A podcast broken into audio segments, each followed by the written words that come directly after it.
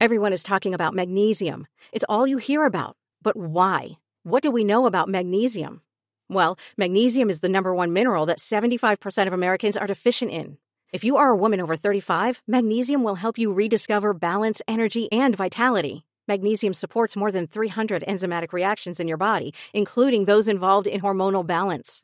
From functional medicine doctors to mental well being and female hormone experts, we all know that magnesium is the one mineral to improve all aspects of well being and health. But which one? Magnesium Breakthrough from Bioptimizers, the trusted choice recommended by leading experts with seven best absorbed forms of magnesium to ensure your body receives the support it needs for overall well being. Go to bioptimizers.com slash balance today and use code BALANCE10 for 10% off. Support your journey to wellness at B-I-O-P-T-I-M-I-Z-E-R-S dot com forward slash balance. Magnesium Breakthrough from Bioptimizers, your foundation to optimal health and vitality. Hello, my name is Dr. Rangan Chatterjee, host of the Feel Better, Live More podcast, where I give you simple tips on things like improving sleep, energy, and gut health that will leave you feeling happier and calmer. The podcast is brought to you by JW Marriott. Traveling can really take its toll on the body, but inspired by the principles of mindfulness, JW Marriott is designed to let you focus on feeling whole. With more than 90 hotels in the world, visit jwmarriott.com for more information. 108. This is ACAST Recommends. Every week we pick one of our favourite shows, and this is one we think you're going to love. Hi, this is Nina, the host of the Nina Calvser Show. Make sure you listen to my podcast where I cover every Liverpool Premier League game the wins, the draws, the losses. I'm not going to lie, we don't have an awful lot of those. Good things are happening with Liverpool Football Club, and you can listen to this podcast. Just search for the Anfield Index podcast on Acast, on Apple Podcasts, or any other provider you listen through. So join me as I cover all of Liverpool's Premier League games on Anfield Index. Thank you so much for listening. ACAST is home to the biggest podcasts from the UK and around the world. Subscribe to this show and hundreds more now via ACAST or wherever you get your podcasts. Busy being black means we refuse to let wherever we come from define where or how far we can go in life. This is just one of the lessons I was reminded of in my conversation with Bisi Alimi, the activist and angelic troublemaker behind the Bisi Alimi Foundation. Bisi was born in Lagos in 1975 and came to international attention when he became the first ever person to come out on Nigerian television. His life since has been a veritable whirlwind, but as I learned in our conversation, the very moments that might have broken others became the moments in which he found his strength, an ability he says lies within all of us. I caught up with Bisi in his airy and light filled loft in South London, and so at times in this conversation, you'll be able to hear the hustle and bustle of London in the background. I'm Josh Rivers, and I'm busy being black with Bisi Alimi.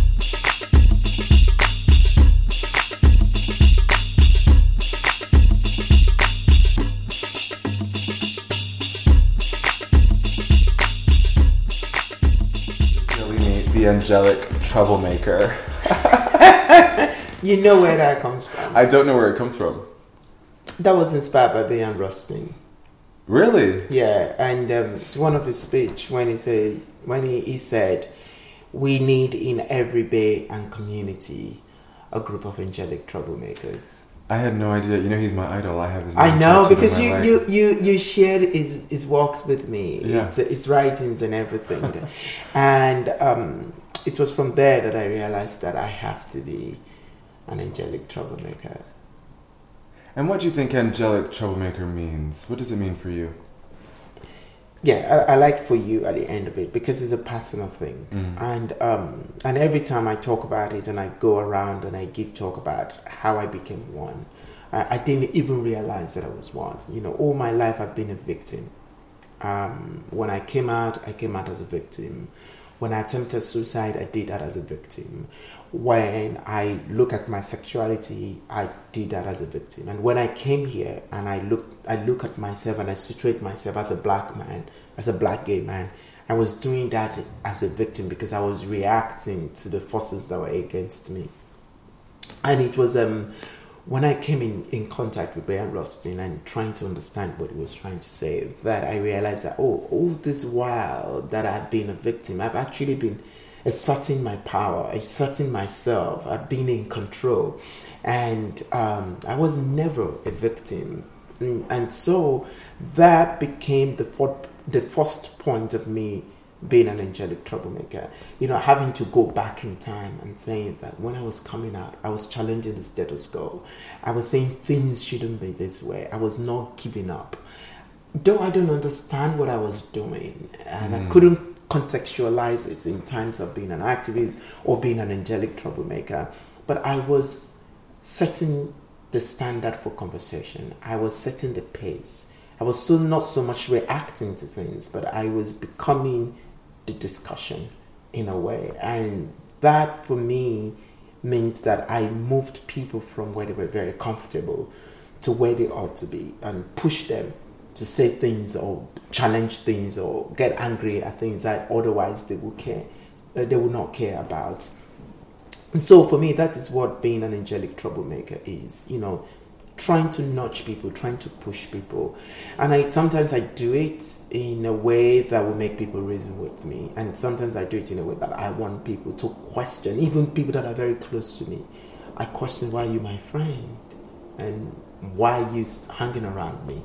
And sometimes a lot of my friends get angry at that. But it's about the fact that when everything else fails, you know why you're my friend and you can justify that. So when I transport that into activism, why are you a black activist?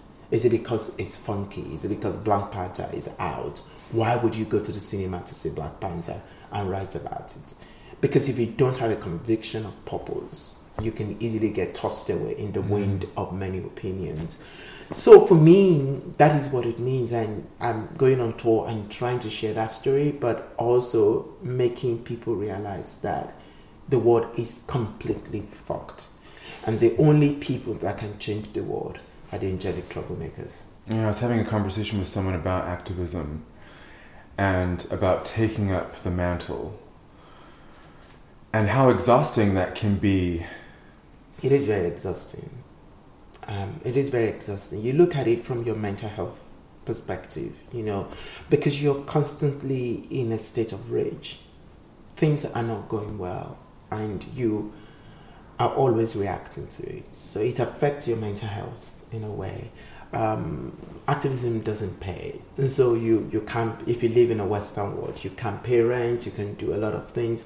A lot of times, I don't get paid. Hence, why you know I made it a decision not to go speak anywhere where there's nothing in it for me, mm-hmm. um, because I can energize people with my story. But who is energizing me? And that I also have to take care of myself. Um, you know, it's a very, very complicated state of mind to be mm. and a position to be. And other people don't understand it. Because again, you question yourself. Like, for example, there are different um, understanding of an activist. There are those people that will love you for what you're doing, and there are those people that will question you from what you're doing. And sometimes the people that will question you and hate you for what you're doing are people that are very close to home.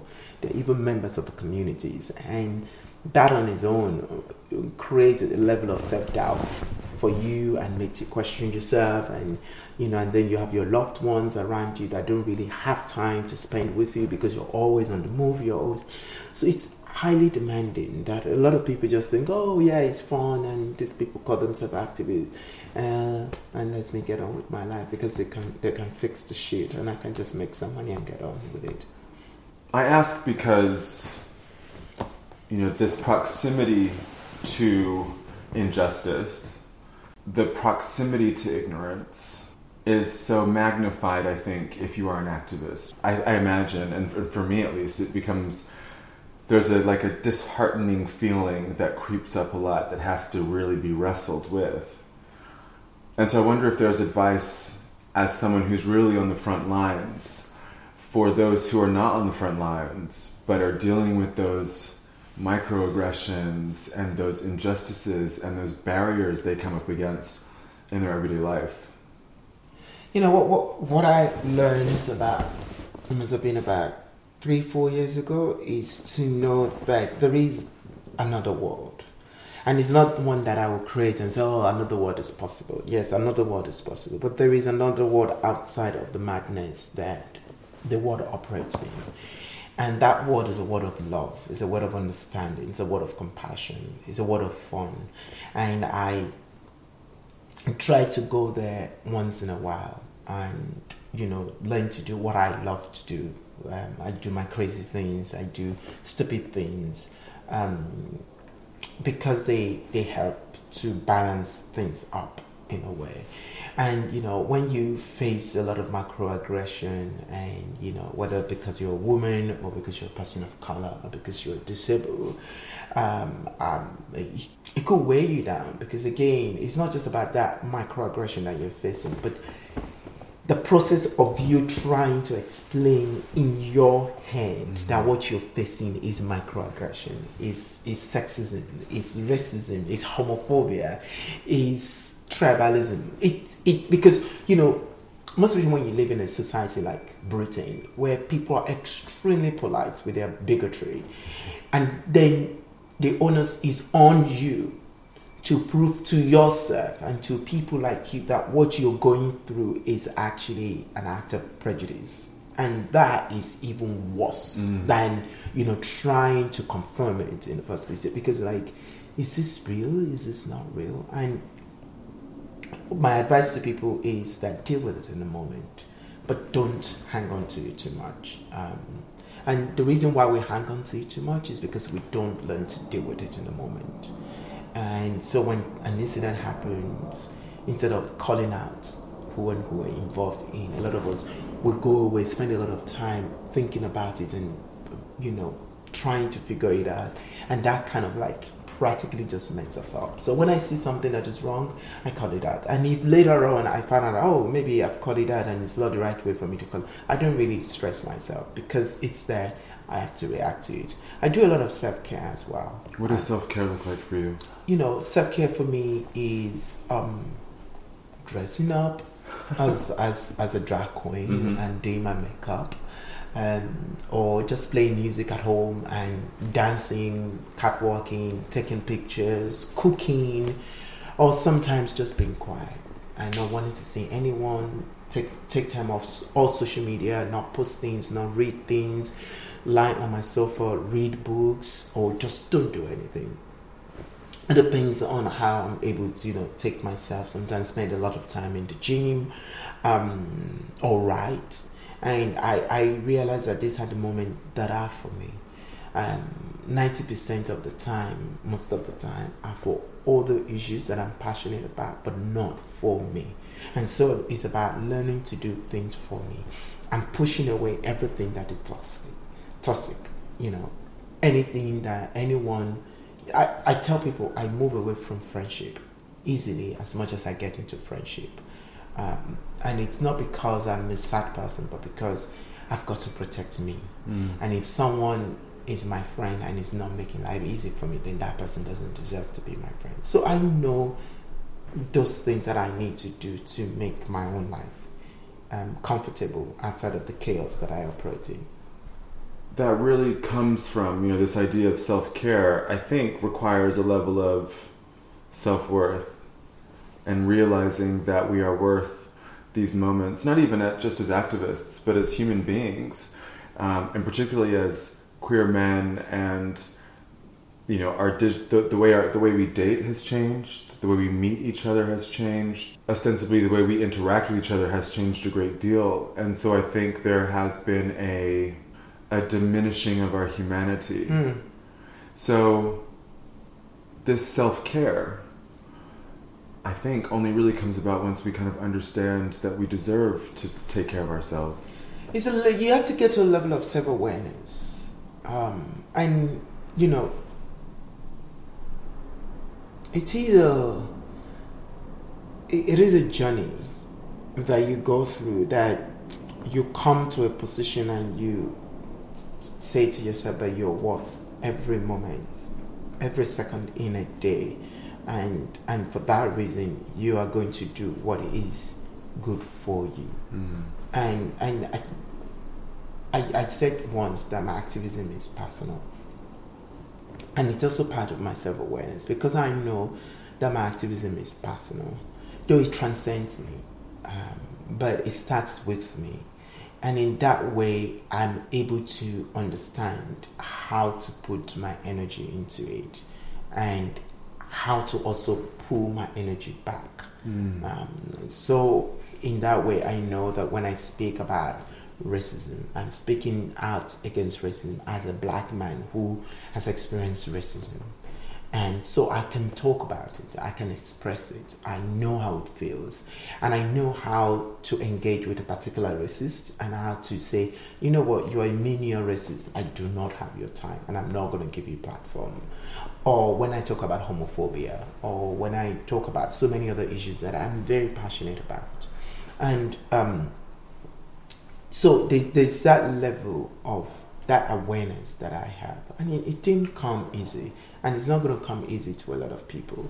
Um, but when it comes, it is uh, always a beautiful experience, you know, an experience to, to say that not today, Satan. It's not just a word. Mm. Not today, Satan. It's not just a word. It's very much about, you know what? I could have replied you, but I wouldn't. Because I'm more than you. Mm. Because I know my self worth. Because I know that replying to you is giving you a platform that you do not deserve. Mm-hmm. And I will not give you that opportunity. And, you know, I remember once someone came to attack me online and I said, sorry, come back tomorrow. I don't have your time today. I've, if you still have time, come back tomorrow, and wow. then I'll come back to you. And I will not. And he went on and on, and I said, no, I'm not going to engage with you today because you're not on my radar for today. I have something. I have someone else to deal with. Wow. And for me, it's very much about saying, I know it's hard because you, you don't have a timetable to deal with racism. You don't have a timetable to deal with homophobia. You don't have a timetable to deal with xenophobia when you're a black gay immigrant. Mm. You know, it's not easy. And these are things that you face every day.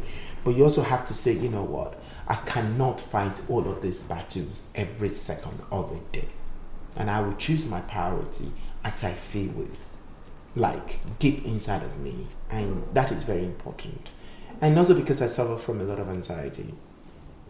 So I remember I went to do yoga and went into therapy, and that was when I realized I need to watch my breathing. And something as simple as watching my breathing has helped me to know myself. Mm. Uh, because I know when my breathing is going up and I'm getting into a state of anxiety, I know when to calm myself down. So when someone, when an incident is happening and someone is trying to get me agitated, or an issue is trying to get me agitated, I go into my breathing state. I calm myself down and I ask myself, does this person deserve a reply? No, and I'm not going to reply that person. One of my key developments was the question, "What do you need?" Hmm. You know, when I feel anxious or frustrated or deliriously happy. what do you need? What's happening right now? And it's like a moment to like bring me back into the room. That has been really helpful in cultivating that self awareness and by proxy self care. Yeah, and it's very powerful. For me, it was um, who are you? Who are you?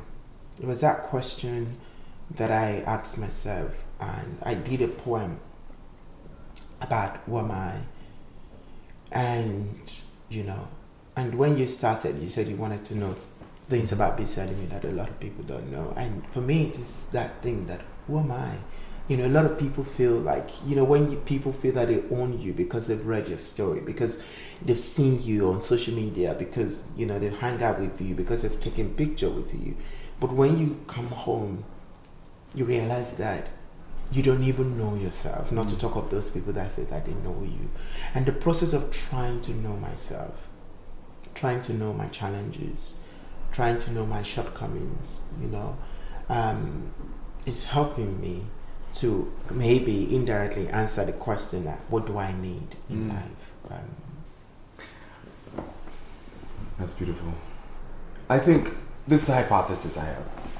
Tell me what you think that as a community, as, as black queer people, we're so used to defending ourselves mm. and our lives and our very existence that we have our armor on all the time. And so, even amongst friends, we can be defensive before we're vulnerable. That's true. That's very true, and that's what I talked about. That state of high um, hyper um, alertness. Um, most would say the same will go for women. Um, every minority, everybody on the margin, you know, because you're always picked on, and that's why there's a lot of mental health issues around black people. Because unfortunately, we always have to defend why we think the reason why we didn't get a job is because we're black and not because we're qualified. Mm. Why we think, you know, the reason we didn't make a particular group or win a particular award is because we, it's not because we're black, but because we're qualified. But we know we're very qualified. We know we can do this job. We know we deserve the award, but why we're not getting it, that brings in self doubt. That brings in, I don't have an alternative universe to operate because I know I have this talent. And then you start questioning yourself and questioning yourself. And one of the, thing I I come into is to learn to call things off and to learn to call off things. Right. And you know say it's, it's, it's not for me. And also to reprioritize whose report will I believe? And whose um, decision about my life matters.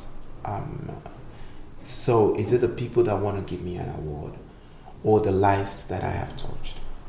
Um, when the record is laid bare, where would I be measured? Will I be measured with an award at all of these gay awards and all of these awards, or by that 17 year old boy who stopped his attempt at suicide because it could relate to my story and my mm. story can give that boy hope? and I will never know that boy. I will never know that girl. There's somewhere there, and that thing is going on. And for me, that is what is very, very important in in in what I do. And so when I get this barrage of hatred, of questioning, and everything, I remember that there's someone out there who needs me to be strong but also who needs to know that it's okay to be vulnerable mm-hmm. and that is why i would talk about my vulnerability and you know one of the one of the biggest problem we have as black white people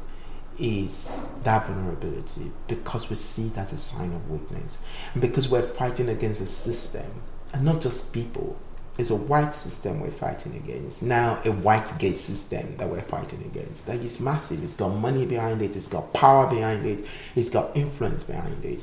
We can feel overwhelmed a lot of time. And, and because, even as a community, we question ourselves within ourselves. I know a lot of my black friends, I say, Oh, why do you always go on about black? I, I, why do you always go on about racism? Mm-hmm. Why do you always go on about gays? And these are black gay men, and so can't you find something else to do? And, uh, and I just said, like, you know, you don't get it because you think you can switch this thing up. And it's, uh, it's not that we don't see it, but we just don't want to get carried up in it. I thought, okay, good, good luck to you. Mm. But someone has got to call it out. Take me back to baby Bisi. What is your earliest memory? I think um, if I have to look at pictures, I remembered um, once my mom going through the photograph at home and seeing a picture of myself as a baby. and it was so obvious I was to be in trouble. it, was so, it was so obvious the way I was looking and, um, and all those things. But I think my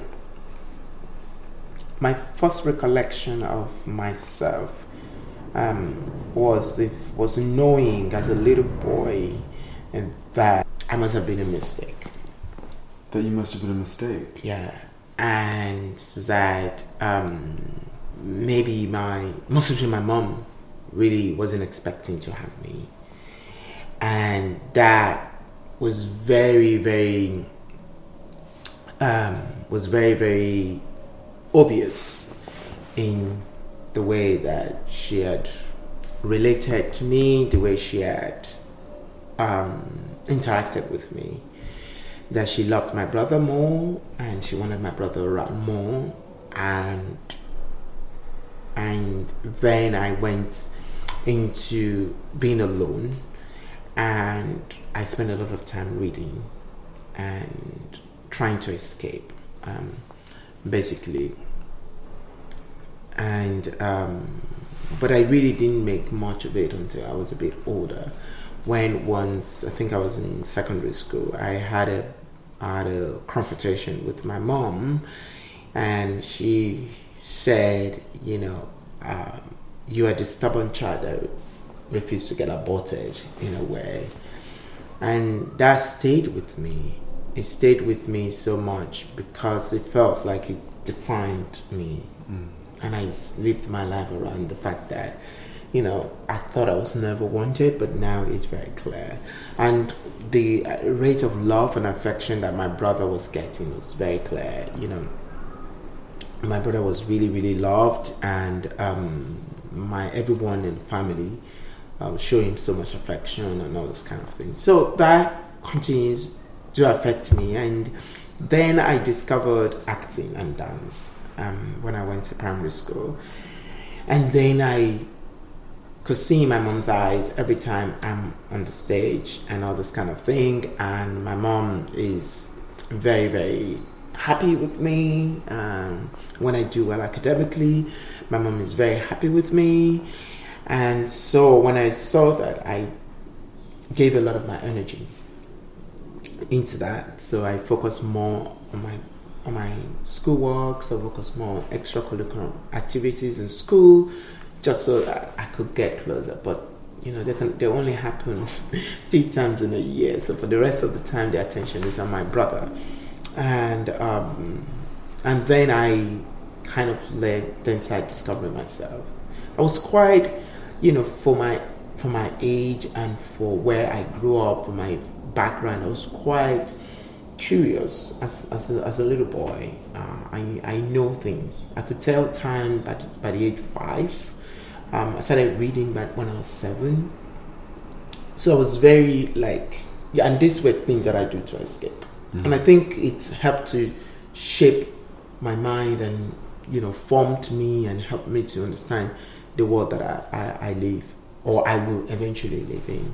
So those were the memories that I have. But one that was very interesting was when I, um, so my father is a Muslim, my mother is a Christian. Oh, I didn't know that. Ah, so it's a very mixed family mm-hmm. that I mm-hmm. come from, and I practice both religions. So one um, one time I could be a Christian, another time I could be a Muslim. And in primary school, I was um, I was going to the Quranic school, and I was beaten at the, at the Quranic school so badly because I wasn't catching up with my Quran. And um, on Sunday we would go to church because my aunt would take us to church, and so I stopped attending my Islamic class in school, and my Islamic religious lecturer who, who was very you know, masculine, macho, and controlling was so upset. And I was flogged um, on the school assembly. I was about 10. I was flogged massively on the school assembly. And um, and I went home and I told my parents about what had happened, and nobody did anything. Mm-hmm. Um, nobody wanted to rescue me, and I felt like this should never have happened to me and this would never happen to me again. And i became a rebel from there on. Really? I was i was young and i was a rebel. Does that shape why you fight now? Yeah it does. And the fact that i have nothing to lose. You know when people say every time people ask a question about what were you thinking when you came out on tv about your family and the rest? And i've said well i had nothing to lose. They were never never really really part of my life. I see them as my family because that's what they are. But i don't have any intimate connection with them. And for that reason there was no need for me to feel emotionally guilty or emotionally indebted to them for coming out so when a lot of my friends says oh if i come out my parents won't like it if i do this my parents won't do this i, I, I have no regrets I have no regret to feel like that because there was no solidarity from them. And it got worse when they started realizing that I really didn't like girls. So I was completely just shut off. And so that helped me um, to see myself differently and do things differently. I think that's such a powerful moment. This, you know, many would take this rejection and not be able to recover from that. I mean, we see it every day, mm-hmm. right? A lot of people don't recover from that type of rejection. And so it's very powerful and speaks volumes about you that you were able to see that as an opportunity to define yourself for yourself, which I think is an opportunity that a lot of us miss. Is not that it's not there, but that we don't take seriously that opportunity, that that rejection then becomes a moment for us to become ourselves. Yeah, um, I think I would say that I I was lucky uh, because of the books that I was reading, and and I, and I just think I I'm just meant to be what I am mm. in a way. I think I don't think I have as much control over how my life journey has come because I sometimes I sit back and I'm like, how did you how did I get here? You know, can I recollect? Can I go back in time and say, how did I get here? And a lot of time I don't know how I got here. Um, I've I've lost consciousness on the way of this journey, and um, but I'm also grateful that life has its own plan for me, and as kind of like whether I'm conscious or I'm not conscious, whether I'm there, or I'm not there, life just say, you know, this is where I want it to be. And many a times I get discovered by random people, you know, as an actor, I was discovered by a random person. As a public speaker, I was discovered by a random person. As a writer, I was discovered by someone who saw a rubbish I've written and felt like there is something behind it that I can develop. And so that is how my life has, has gone. Just one person just coming around and saying, "Oh, I, I, believe in you." As, as a model, I have developed because somebody just said, mm, you know, I can see what other people cannot see, mm. are failing to see, and I want to invest in that.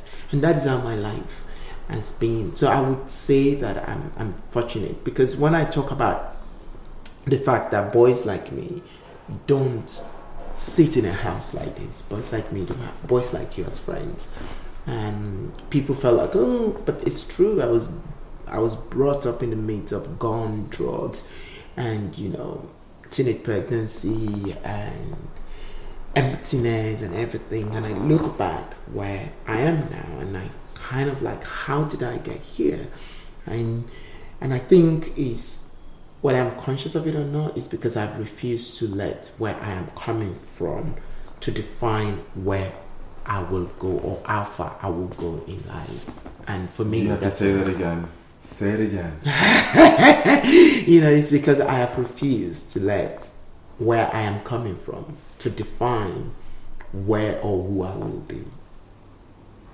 It's really beautiful. So much of our journeys, I think, is about coming to this place, right? And not that we, I don't think that we ever really get to the mountaintop. I don't think no, that. and I don't think we will ever get to the mountaintop. no, I don't think so. But I think that you know, the world around us. Oh, I feel really emotional. Oh. the world around us doesn't always um, act like we should be here.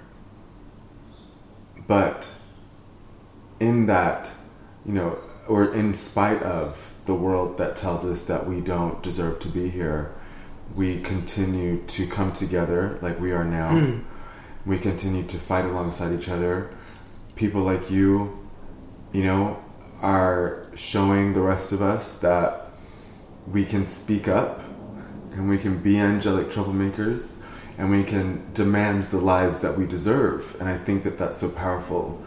And yeah, so I'm just reveling in that. You know, we, when I look at everyone that I've come across in life, even people that I don't like, um, I see um, a collection of stories waiting to be told. Um, I see the beauty in human nature, and um, we are an amazing people. You know, whether we to accept it or not, and we all have a story to tell, and we all have a journey. And I love to know the journey of people. Mm. You know, when you when you face that, you know, crisis, um, and I was discussing with my husband at home, and I, I remember I was telling, talking to my husband, and he was like, and I was like, you know, this guy is going through what he's going through, and I just hope that he can recollect, reconnect with his journey, because no matter how many wonderful messages that I send to you, or Lady Phyll sends to you, or Ricky, or every other network that you have that they are sending to you, it is your journey, mm-hmm. your story that will get you up and going. And I just said that, you know, I wish he can find himself in this crisis mm. and reconnect with that self, with that person that he is, Josh. Mm. And look in the mirror and say, Josh, you know what?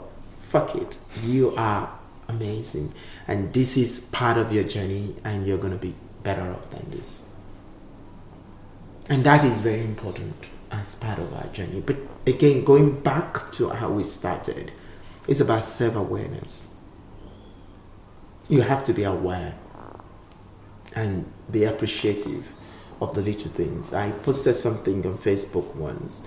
I said, I have learned the, the art of thank you.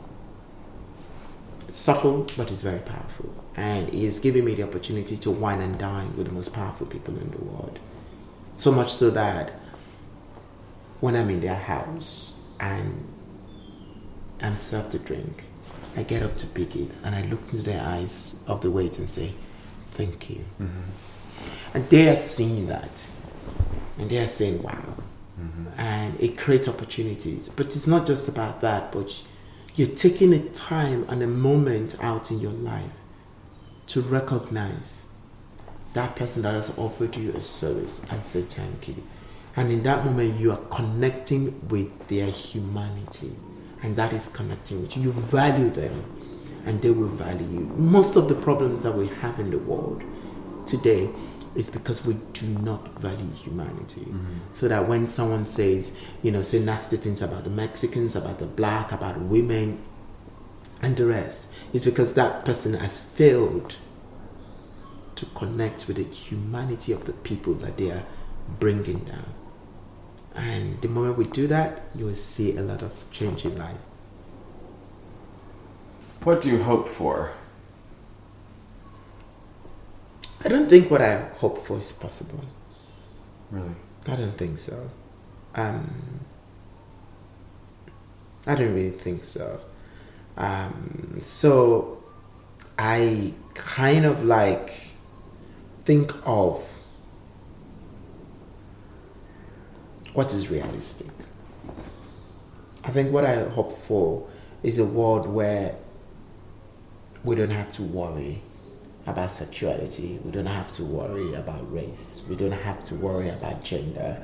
You know, nobody will get paid more than the other person because they're either they're black or they're women or they're Muslim or they're Christian or they're men or something like that. You know, that is hope. That is my hope. But is it realistic? No. I think injustice is part of human nature and injustice will continue. Um, but what I feel is realistic is the fact that there will continuously be um, a group of angelic troublemakers who will refuse to allow the status quo to continue, who will be out to dismantle patriarchy and systemic oppression of racism, of sexism, of disablism, of you know xenophobia, you know people who will say not on my watch, and people who will say not in my name, people who will stand up irrespective of their religious belief, irrespective of gender, irrespective of their sexuality, irrespective of their race, who will say this world should not allow this to go on. And that for me is what I think is realistic. And for those people to leave, there must be, for the oppressor to operate, there must be the oppressed. And that's the way the world is going to be. It's not going to change. But I hope realistically that because we know the world is not going to change, we're not going to keep quiet about it. You know, Paulo, Paulo Freire, the Brazilian Yeah. educator and philosopher, and um, Pedagogy of the Oppressed, he talks about, you know, the we are the subjects of the transformation, but we are also the transformation. And actually, the oppressor is never going to turn around and f- liberate us. we have to do the liberating, but in order to do that, we have to try and empathize with the oppressor, as it were, which is something akin to what um, Bayard Rustin says. You know, you know, understanding the oppressor, it's fundamental in empowering yourself. I understand very well what the people that don't like me and why they don't like me. Mm.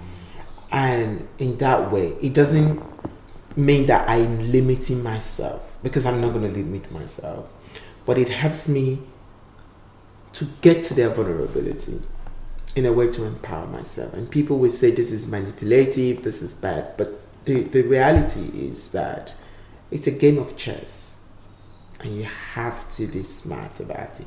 And today I get invited to all of these events, um, like last night that I was, it was predominantly um, white men, gay men there, and I kind of asked myself, question: What am I doing here? What am I doing here? Okay, I'm here because I really want to know what makes these people tick. But at the same time, do I really want to be here? Right. And after some time, I left. I left quietly because it's not for me. It's not my kind of audience. And when I speak up, I know, you know, that the that the oppressed or the symbol of the oppression don't like to hear me, hmm. but also can't shut me. Yes. And so I use that opportunity to say what I have to say when I have, hold the microphone or when I have the platform. And you know, many times people have come and say, "Oh, maybe if you don't say it that way, we will hear." And I always tell them, "You're not the best person to tell me how to say my message." And that's why I don't blame people when they find a way to to express their struggle. It is not my place, and you know, we do this um, this struggle um, monitoring of each other, where we tell people, "Don't say things this way, don't do things this way." It's not my place to tell someone how to cry. If the way they are reacting to an event is the best way they can react to an event, the best thing I can do is to support them or keep quiet. You know, um, and that has been, you know, the way that I've approached a lot of things that I do, and understanding that the way that I will react to something is different. It's going to be different from the way someone else will, and it is not in my place to tell that person how to go about it. Knowing what you know now, what advice would you give your younger self? What would you tell baby Bisi? and that you that I do under, I I understand why you wanted to commit suicide at seventeen. Um, I understand why you were overdosing. I understand why you had codependency issues. Um, and it's okay, and um, but you're stronger than you can ever imagine, and um, and that you know all of these things that you're going through um, are going to shape your future. Um, but if there's another thing I would have want, I would have loved to change uh, my younger self is the fact that um, I would have loved to hate my mom less.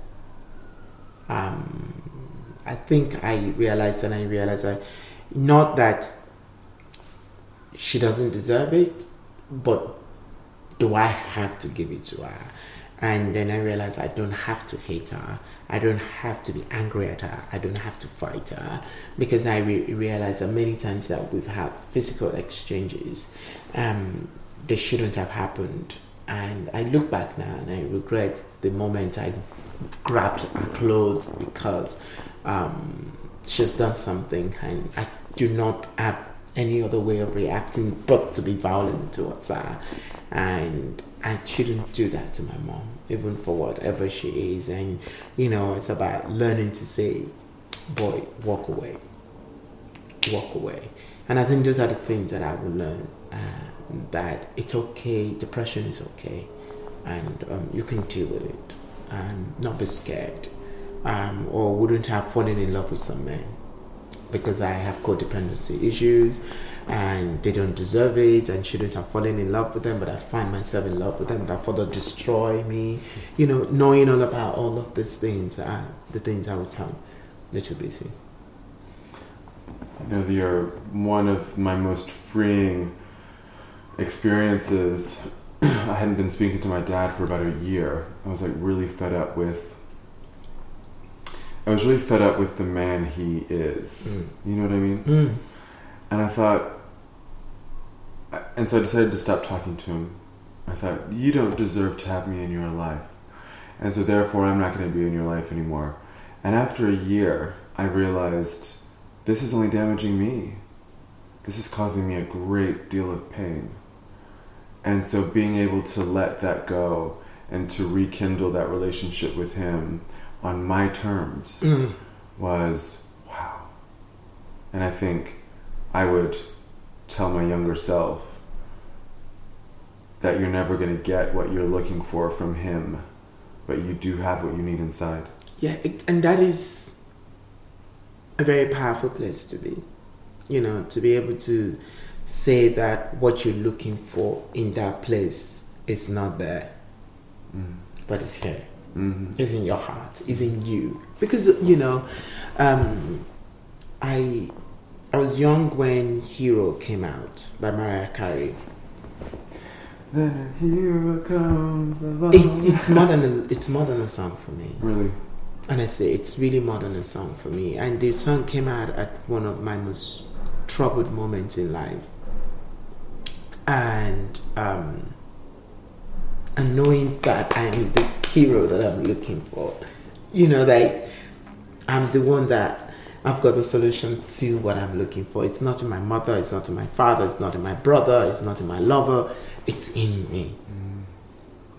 was very liberating. It was really, really, really, really liberating.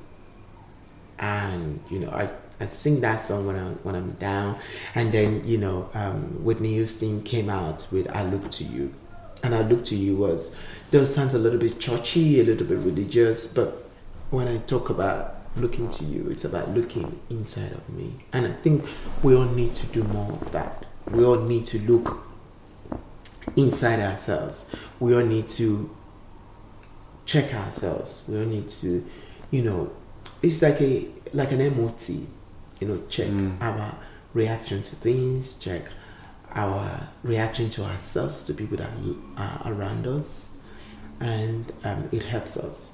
You know, it helps us to be a better person.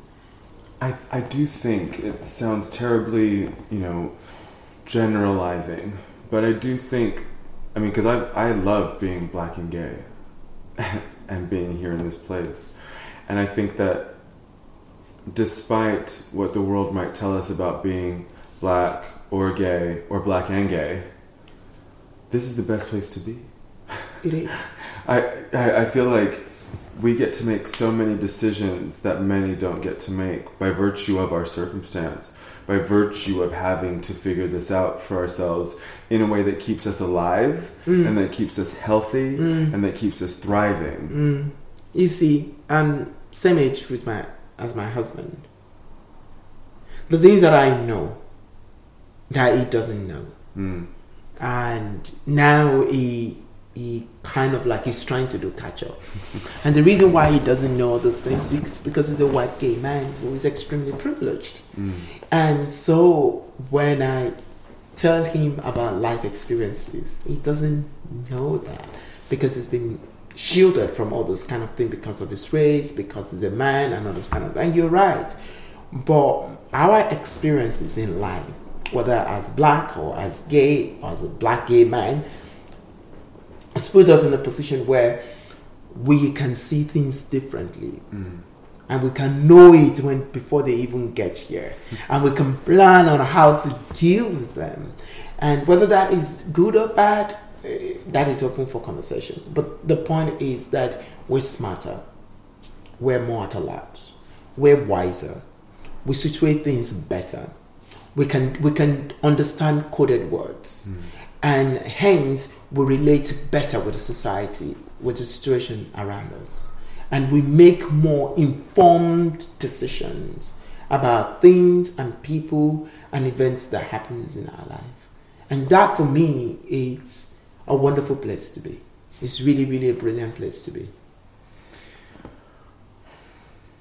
A quote from Jane Fonda just popped into my head randomly. so I want to share it with you.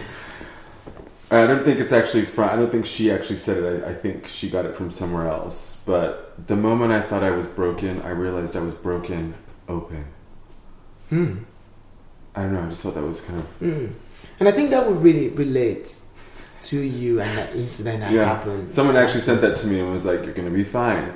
But and and when and I say this for a point to to, to relate back to what you said when she, when she said I thought I was broken, I was actually broken open. I started crying because I thought that's how I feel. I hmm. feel exposed. I feel humiliated. I feel vulnerable, but I feel hmm. awake. I feel alive. I can feel the blood pulsing through my veins. I can smell everything. I'm alert.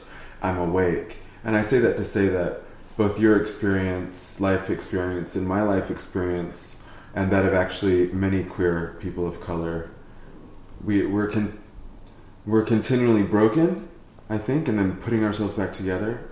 But in those moments of, of breaking, we're opening up and things are flooding in, and we're keeping those things, the good things, as they come in. I think. And they, and they, they, they, you know, there's um, there's a friend of mine who's a musician, and while you're talking about that brokenness, he has a song, and that song just fits into it. And I think the title of the song is either "Human" or "Light," and she said, "And we're all broken, so that light can come in." Mm-hmm. And you know, I, I love that song, and I always tell her that Lara, you have no idea how powerful this song is.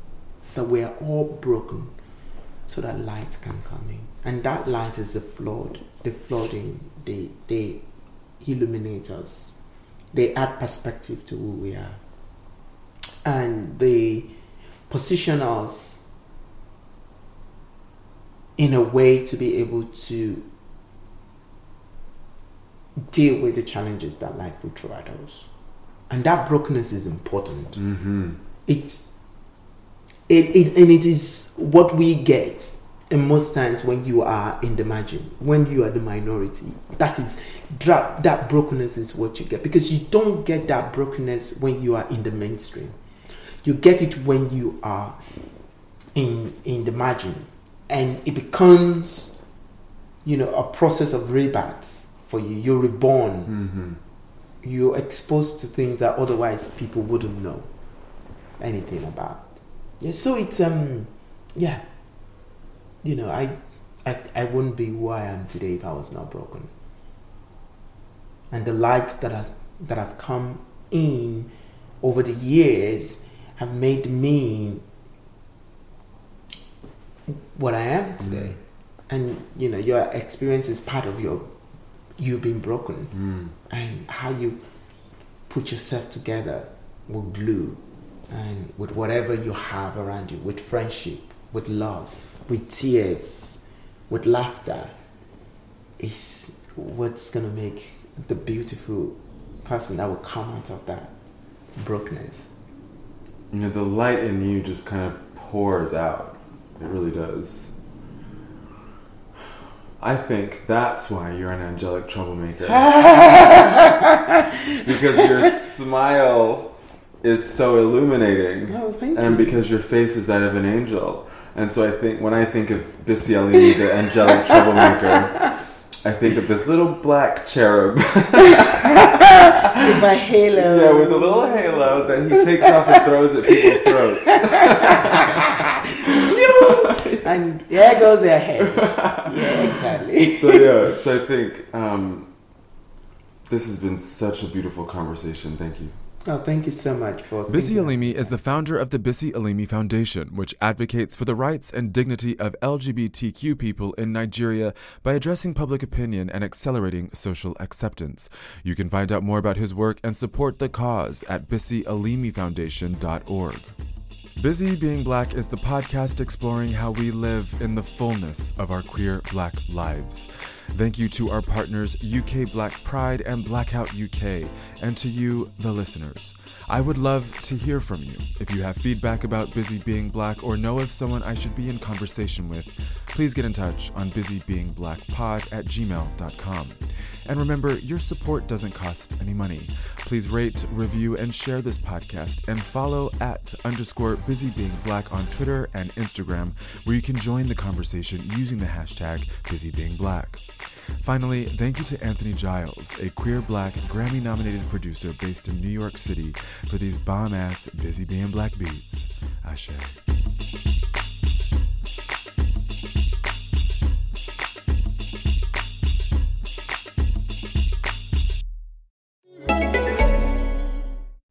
I'm Anushka Asthana, and this is Today in Focus. We're bringing you general election coverage every day from Hartlepool I mean, the government talk about left behind towns and left behind places, and actually, that presupposes they were ever at the same starting point. to Belfast. I'm old enough to remember getting on the bus and them coming on with sniffer dogs to find out if there were bombs under the seats. We're talking to people and not just politicians to really get to the heart of this election. Subscribe now wherever you download your podcasts.